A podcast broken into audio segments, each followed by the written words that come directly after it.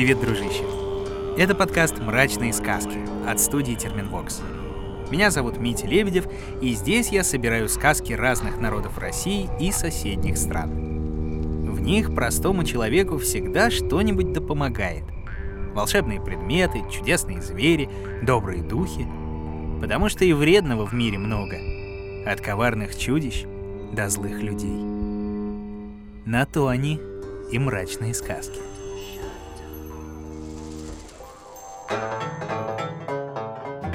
Сегодня будем с тобой читать румынскую сказку. Румын во всем мире много, больше 23 миллионов. И только около 17 из них живут на своей исторической родине, собственно, в Румынии. Если помнишь, дружище, в одном из прошлых выпусков мы уже вспоминали про этот народ, когда говорили про молдаван. Дело в том, что происхождение у них схожее. Ученые считают предками современных румын все тех же влахов — по их имени, кстати, и была названа земля Валахия. История у тех мест непростая и запутанная, если честно. Было там и княжество Молдавское, и отдельная Валахия, и объединенная Молдавия и Валахия, и где-то еще там Трансильвания затесалась. И все эти государства долгие века страдали от гнета иноземных захватчиков, в первую очередь от Османской империи. Кстати, знакомое слово «Трансильвания» Ты наверняка, дружище, знаешь это название, ведь именно здесь жил легендарный граф Дракула, самый известный во всем мире вампир. Тогда, быть может, ты знаешь и еще кое-что. Был в истории Валахии такой правитель Влад III, прозванный сыном дракона или Дракулом. Запомнилось и другое его прозвище — Цепеш, то есть колосажатель. И разные старые труды говорят, что жесток он был непомерно — головы отрубал, живых людей на острые колья насаживал, а то и кровь пил. Оттуда и ноги у легенды про вампира Дракулу растут. А вот, кстати, в Румынии Влада Третьего помнят не как кровавого тирана. Для них он чуть ли не национальный герой, который самозабвенно и отважно боролся с ненавистными османами. Тем более, что своей, настоящей, а не придуманной нечисти, у румын и так хватает. Живут в их лесах, например, такие жуткие твари, как брукалаки. Самые опасные, ненасытные и отвратительные из мертвецов-кровопийц. Или вот балауры, разновидность драконов, которые, кстати, тоже у румын встречаются. Только если у дракона голова одна, то у балаура их все три, если не семь или двенадцать. Да и размером они побольше будут. Только самые великие герои с ними могут справиться. А по ночам полях и на лесных опушках свою страшную пляску начинают иели, будто сотканные из воздуха прекрасные девы в белых платьях. Да вот только когда они танцуют, то оставляют после себя лишь выжженную землю. А пока развлекаются, наводят колдовство, особенно вредное для мужчин. Так что будешь в тех краях, остерегайся. Или хотя бы подучи ответный танец. С его помощью можно колдовство снять. А в карманах носи головку чеснока и цветущую полынь. Говорят, помогает. Вот как рассказывают румыны.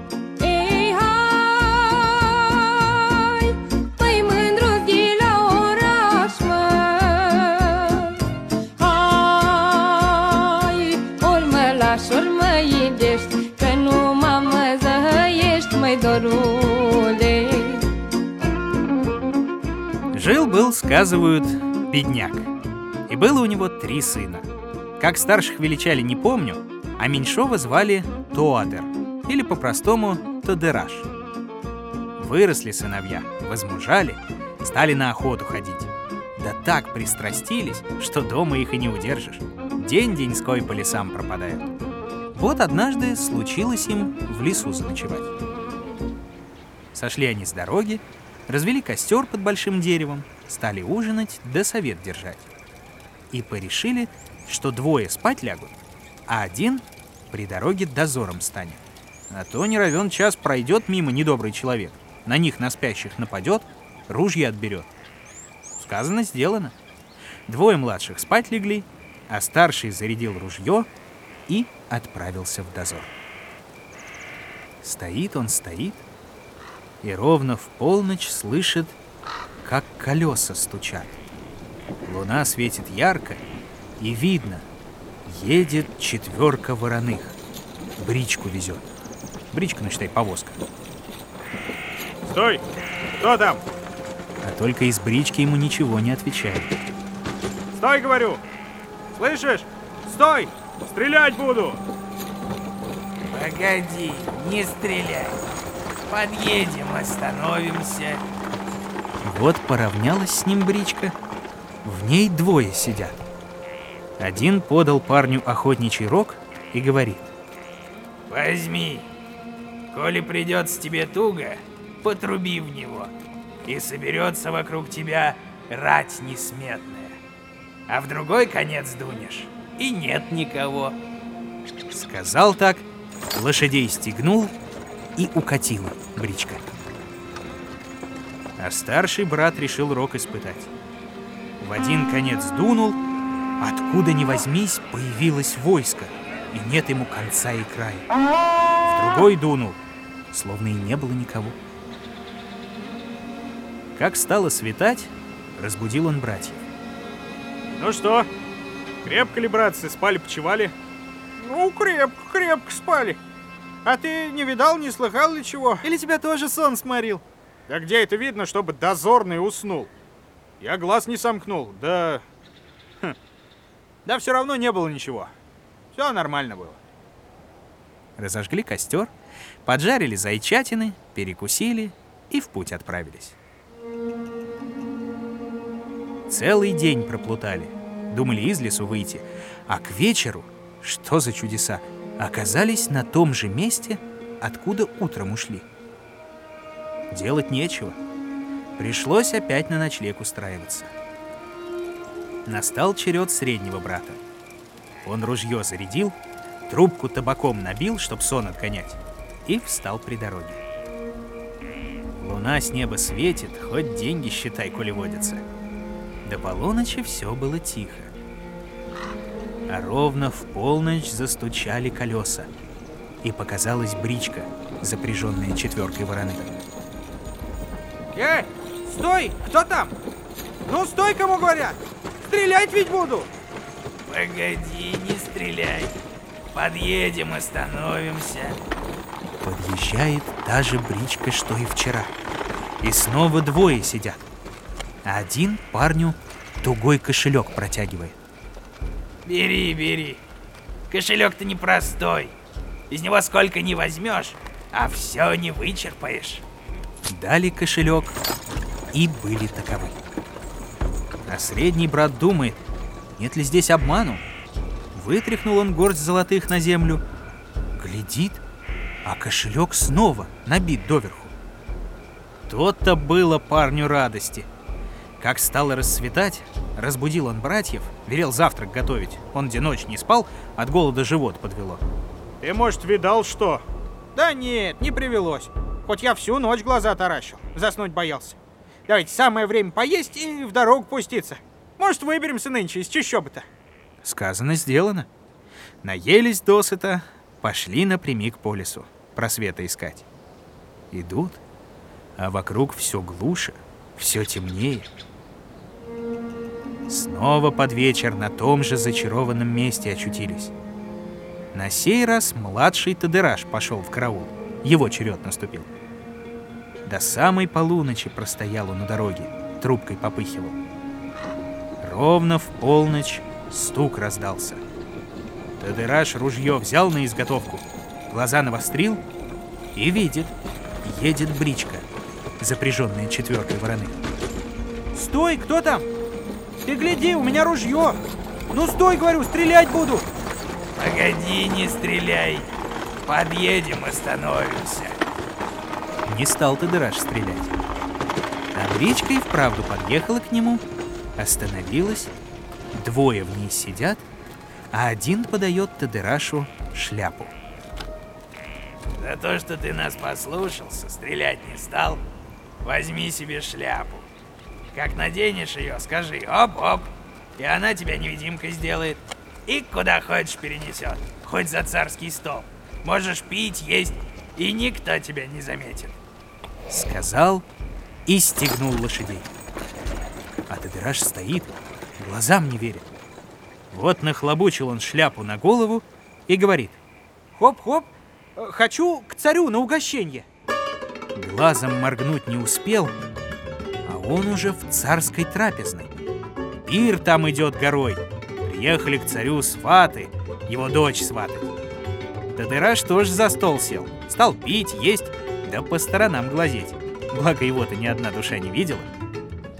А царевна-то писанная красавица. Сразу парню приглянулась. Только строптивая больно. Возьми да и объяви сватом. За того только она замуж пойдет, кто с ней в карты играть сядет и не проиграется. Тадыраш все слушал, да на ус мотал. Наелся, напился и молвит. Хоп-хоп, хочу обратно к братьям. И тотчас в лесу очутился. Как рассвело, разбудил Тадыраш братьев. Ну, малой, не видал ли чего ночью? Да нет, все тихо, спокойно было. Отправились снова братья по лесу плутать. И, наконец, вышли в какое-то село. Там старшие братья нашли себе невест, поженились, стали своими домами жить. Один только Тадыраш в холостяках остался. Все о красавице царевне думал. Решили братья после двух свадеб друг другу открыться. Показать, что каждый из них от неведомых проезжих в подарок получил. Похвастались, а Тадыраш и говорит среднему брату. Слушай-ка, братец, у тебя вот жена есть, а у меня нет.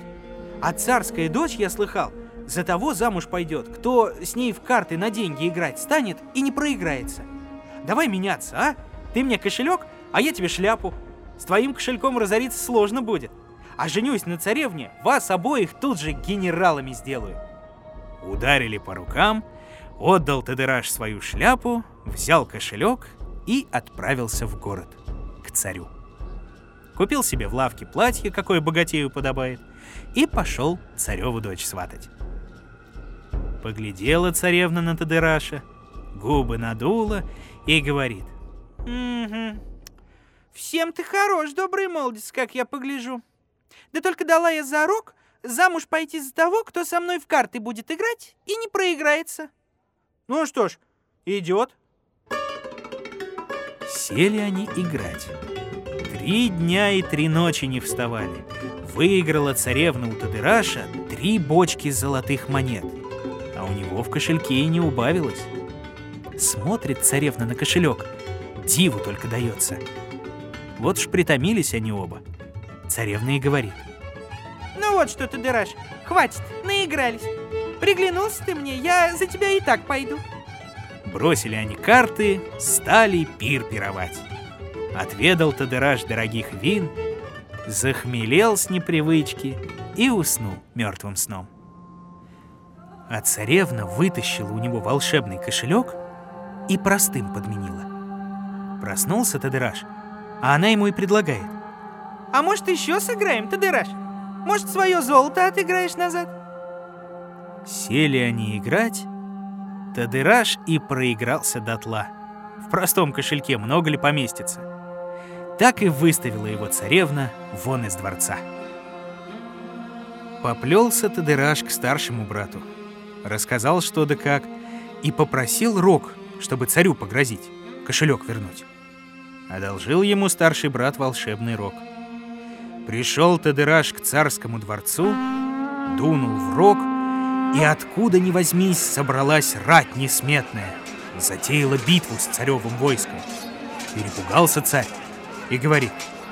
А знаешь что, ты дыраж? Да, давай, э, давай мириться. Ты свою рать уведешь и мою дочь в жены себе возьмешь. Поверил Тадыраш царю-то на слово. Дунул в рог с другого конца. Рати как и не бывало. Ввели тогда Тадыраша во дворец, как гостя дорогого. Сейчас, говорят, папа приведем, венчание устроим. А Тадыраши уши развесил. Сидит, ест, пьет, папа все дожидается. Ну и выпил больше, чем жениху положено. Его сон и повалил. А царь тем временем подменил волшебный рог на простой. Разбудил Тадыраша. Кричит. «Вставай! Вставай, тебе говорят! Ишь, какой зять мне выискался! Убирайся-ка ты во свояси, пока цел!»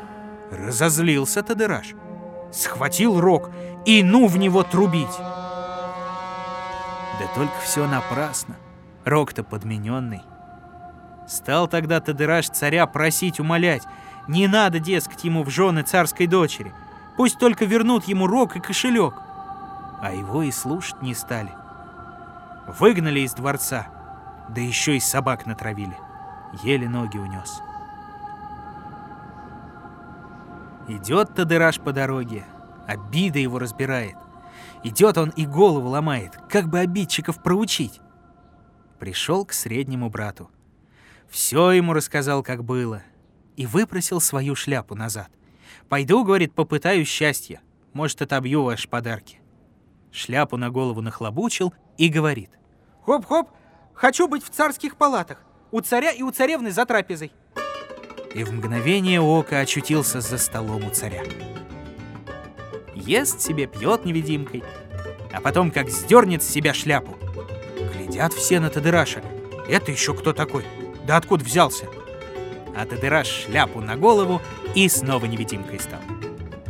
Посидел рядом с царевной, разных яств отведал, а потом царевну крепко обнял и говорит «Хоп-хоп, хочу быть с царской дочерью в дремучем лесу, где я с братьями плутал». Царевна даже крикнуть не успела, как оказались они на лесной поляне, на траве-мураве. Сдернул Тадыраш шляпу, сразу признала его царевна и прикинулась, будто бы рада. Ой, чудной ты, Тадыраш, конечно. Что ж ты меня сразу не увез? Я ж хотел за тебя пойти, да отец с матерью запротивились. Вот пусть теперь поплачут. Заживем мы с тобой в лесу. Я тебя научу, как и кошелек, и рог вернуть, как обидчиков проучить. Ох и бедовый ты, ох и молодец. Ай, молодец какой. Вот ведь как сумел все-таки своего добиться. Ай, ты хитрец. А Тадыраш слушает, да и размяк снова. Да я давно бы тебя умыкнул, будь у меня эта шляпа. Ее ведь наденешь, невидимкой станешь. А стоит сказать «гоп-гоп, хочу быть там-то и там-то», и в миг куда хочешь и перенесешься. А царевне только того и надо было услышать. Стала она его нежить да голубить, пока Тадыраша сон не сморил. Надела она тогда его шляпу на себя и говорит. «Хоп-хоп, хочу быть в отцовских палатах». И впрямь очутилась у себя во дворце. А Тадыраш на поляне спать остался. Вот проснулся он, хватился. Ни царевны, ни шляпы. Что ж тут делать-то, а? К братьям уже просто стыдно на глаза показаться, раз все их подарки из рук упустил. Пошел тогда Тадыраш по лесу, куда глаза глядят. Хоть хищному зверю на растерзание себя отдать, так ему свет не мил сделался. Бродит он по лесу, жажда донимает, голод мучает. Вышел он к раскидистой яблоне, а яблоки на ней с кулак величиной, румяные, налитые, так в рот и просятся. Сорвал Тадыраш сразу два яблока, съел. Вдруг выросли у него на голове рога, тяжелые, витые, как у вала. Ах ты ж, ну что ж такое? Ну ничего, ничего. Так мне и надо. Попали мне в руки чудные дары, я их и потерял, за царской дочерью погнался. Вот ты так вот, бодайся теперь, дурья башка. Вот тебе царская дочь, так тебе и надо. Побрел от яблони прочь. Только отошел, глядит грушевое дерево. На ветках груши величиной с гусиное яйцо, золотистые, с румяными боками. Хочется Тадырашу и есть, и пить, а попробовать грушу боязно. Потом махнул рукой. Эх, чему бывать, того не миновать. Сорвал грушу, съел, смотрит, а один рог у него отвалился. Ха, поблагодарил он судьбу, съел вторую, не стало у него и второго рога. И пришла тут Тадырашу в голову мысль. Вернулся он к яблоне, нарвал яблок, сколько мог унести, и про груши не забыл. Вышел из лесу и напрямик к городу направился. Возле церкви сел, разложил свои яблоки, Народ вокруг него как на ярмарке столпился. Да, вот это яблоки. Ой, я таких и сроду-то не видывал. Эй, бог, как нарисованные, ты смотри. Вкусный поди, да? А почем яблочки красавец? Почем? А, четыре сотни за яблоко. О, четыре сотни. Пару валов купить можно.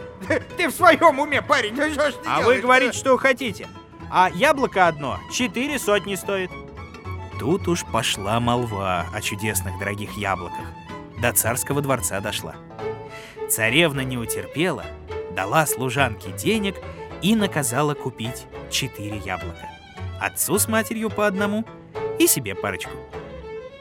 Принесла служанка яблоки царевне, дала она их родителям и сама в свою половину дворца забрала. Вот съел царь яблоко, и вырос у него на лбу рог. И царица тоже рог получила. А царевна лакомка разом два яблока умяла и с воловьими рогами оказалась. Собрались они все к обеду, глянули друг на дружку, да так и обмерли. Созвал тогда царь лекарей со всего света. Каких только снадобий не испробовали, каких только примочек не накладывали, а ничего рога не берет. Ну а что же ты дыраж? А парень на все деньги, что за яблоки выручил, купил в лавке лекарское платье, шляпу здоровенную, как ведро, ну, чтобы голову спрятать, да очки черные, чтобы лица его никто не узнал. Нацепил все это на себя и пошел в развалочку. Ну, чистый лекарь. Приходит он к царскому дворцу, стучит в ворота. Стой, кто идет? И ты кто такой? И зачем явился? А я... я лекарь. Лечу от рогов. Хочу царю представиться. О, ты, цари, в добрый час тебя принесло, ей-богу. У царя как раз рог вырос. Давай, давай, проходи, проходи. Во дворце Тадыраша царь встречает радостно, а не узнает. Ох, счастье какое, что ты пришел. Видишь, какая беда. У меня рог вырос ни с того ни с сего. И у царицы тоже. А у дочки нашей сразу два. Нам-то с царицей что, мы свое пожили, а а дочку жалко. К ней сватов засылать перестали. Возьмешься нас исцелить, ничего для тебя не пожалею. Возьмусь. Почему же не взяться?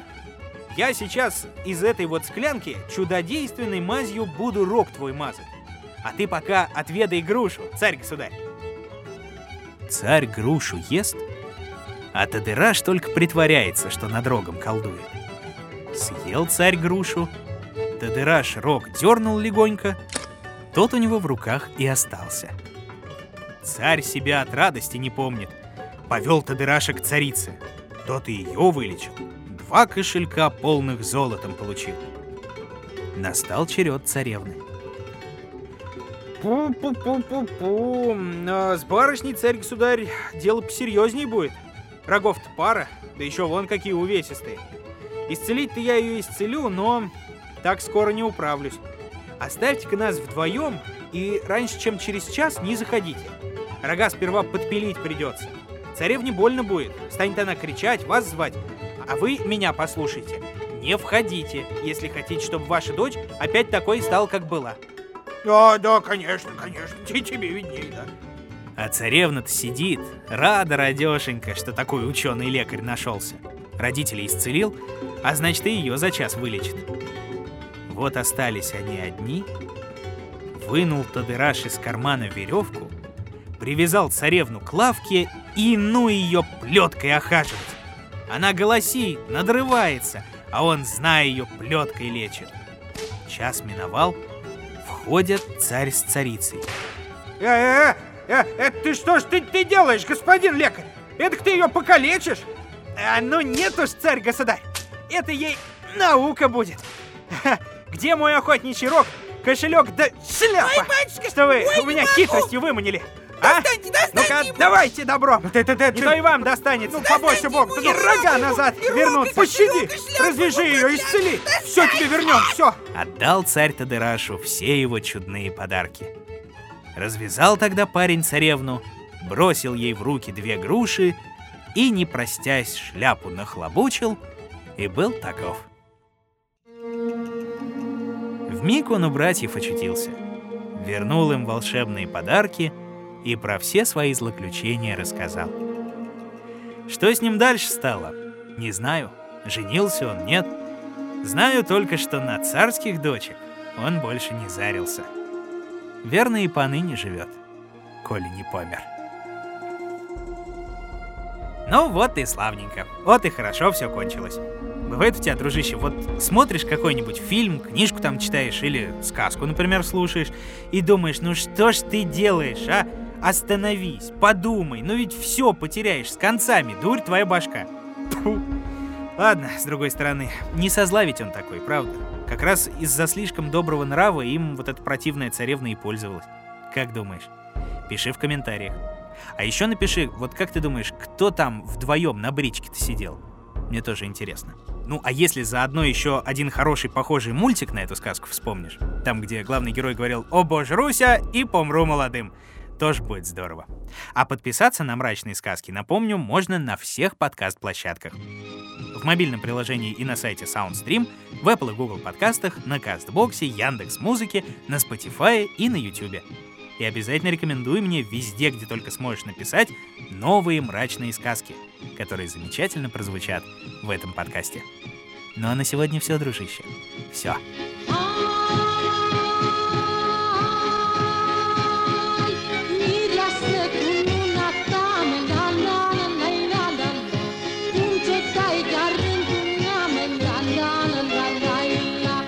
Находил и читал сказки Дмитрий Лебедев. Собирала их в звуки и украшала Ольга Лапина. Рисовала картинки и превращала в анимацию Елизавета Семенова. Отражала настроение наших волшебных персонажей музыка Полины Бирюковой. Искал самые народные песни Ваня Петрович. А продюсировала все получившееся Кристина Крыжановская.